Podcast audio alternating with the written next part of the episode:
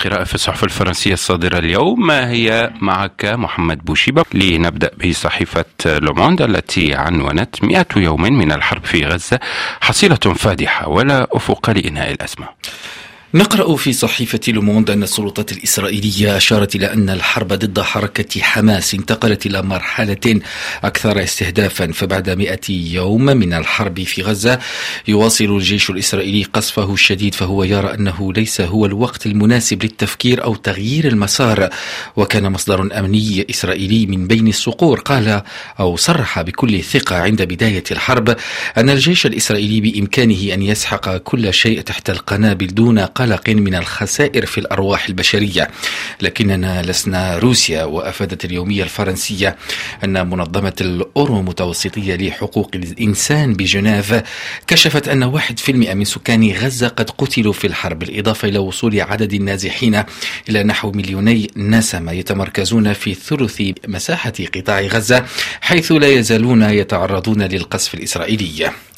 ونقلت صحيفة لوموند عن وثيقة للمخابرات العسكرية الأمريكية أن القوات الجوية الإسرائيلية أسقطت 29 ألف قنبلة على غزة خلال الأسابيع الستة الأولى من الحرب.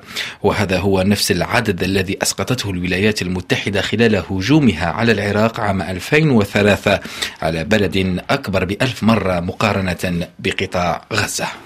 محمد صحيفة لوبنيون تساءلت لماذا يدعم الحوثيون الفلسطينيين؟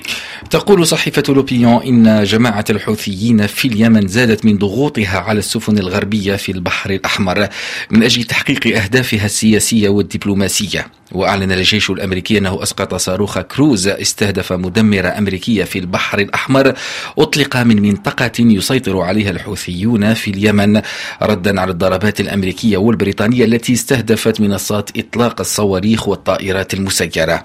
وتابعت الصحيفة الفرنسية أن جماعة الحوثيين صعدت من هجماتها ضد السفن التجارية المشتبه في قيامها بالتجارة مع إسرائيل منذ السابع من أكتوبر تشرين الأول الماضي حيث يكتسب الحوثيون احترام الجماعات الإسلامية المسلحة الأخرى مثل حركة حماس وحزب الله من خلال تعطيلهم للأمن البحري الإقليمي باسم دعم القضية الفلسطينية والتهديد المباشر للسفن الحربية الأمريكية والبريطانية التي تظهر لحماية السفن التجارية. وأوضحت صحيفة لوبينيون أن بعدما يقرب من عقد من الحرب الأهلية وما يقرب من عامين من الهدنة مع التحالف الذي تقوده السعودية والذي لم يتوصل بعد إلى اتفاق سلام نهائي يواجه الحوثيون تحديات حقيقية مع الرأي العام اليمني. وبات الصراع في الشرق الأوسط وسيلة لإعادة إضفاء الشرعية على نفسهم في وقت يتهمهم الموالون لهم بالرغبة في تأسيس دولة دينية كما هو الحال في إيران من دون حل للمشاكل الاقتصادية. في صحيفة لوفيغارو نقرأ كيف تستخدم إيران الحرب في غزة لتعزيز نفوذها في الشرق الأوسط. ترى صحيفة لوفيغارو أن إيران تعمل بفضل أذرعها المسلحة في لبنان واليمن والعراق ومن دون إظهار مشاركتها على تعزيز مواقعها في منطقة الشرق الأوسط والخليج ضد الغرب. وتابعت الصحيفة أنه بعد أن اعتقد الرئيس الوزراء الإسرائيلي نتنياهو أنه نجح في تحييد القضية الفلسطينية وكان الرئيس الأمريكي جو بايدن يأمل في توجيه الصراع مع إيران وسمح صيف 2023 بالإفراج عن عدد من السجناء الأمريكيين مقابل تجميد الأموال المجمدة لصالح طهران. فالصمت النسبي للحركات التي تمولها وتسلحها إيران في المنطقة أعطى وهم الهدوء لكن السابع من تشرين الأول أكتوبر الماضي غير كل شيء وحطم هذا الهدوء الهش. وأوضحت اليومية الفرنسية أنه منذ الأسبوع الماضي دخلت الولايات المتحدة والمملكة المتحدة في صراع مباشر مع الحوثيين في محاولة استعادة حركة الملاحة البحرية في البحر الأحمر. أما في الملف النووي فقد عاد إلى سرعته وأدانت الوكالة الدولية للطاقة الذرية تسريع تخصيب اليورانيوم إلى 60% وهو ما يجعل إيران قادرة على صنع ثلاث قنابل ذرية. كما أن الحكومة الإيرانية لم تبدي أي اهتمام خاص بالقضية الفلسطينية قبل السابع أكتوبر. أكتوبر مثلها مثل الأنظمة العربية فهي تريد تعريض حزب الله اللبناني لانتقام محتمل من إسرائيل أو الولايات المتحدة لكنها مستعدة لشن حرب على أعدائها من خلال تفعيل أذرعها المسلحة التي هي بدورها تستغل الصراع لتعزيز موقعها الهرمي في طهران وزيادة الضغوط الرامية إلى إخراج الأمريكيين من المنطقة. صحيفة ليبراسيون عنونت العجز المتزايد لقوات حفظ السلام في أفريقيا.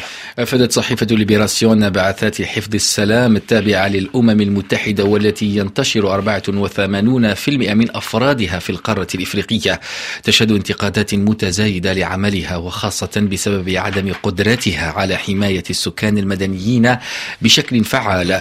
وأوضحت اليومية الفرنسية أن القارة الإفريقية تستضيف 84% من أصحاب الخوذ الزرق المنتشرين في العالم ولم تستضف أي منطقة أخرى في العالم. هذا العدد الكبير من عمليات حفظ السلام منذ إنشائها في عام 1948 وتابعت يومية ليبراسيون أفراد بعثات حفظ السلام التابعة للأمم المتحدة. أصبحوا يتواجدون في إفريقيا منذ عقود وباتوا في الكثير من الأحيان جزءا من المشهد لكنهم في كثير من الأحيان هم الضامنون للوضع الراهن غير المستقر. وفي أحسن الأحوال تقول الصحيفة لا حرب ولا سلم وفي أسوأ الأحوال فإنهم شهود سلبيون على التدهور الذي لا يرحم والذي يدفع المدنيون ثمنا باهظا له. شكرا لك محمد بوشيبة.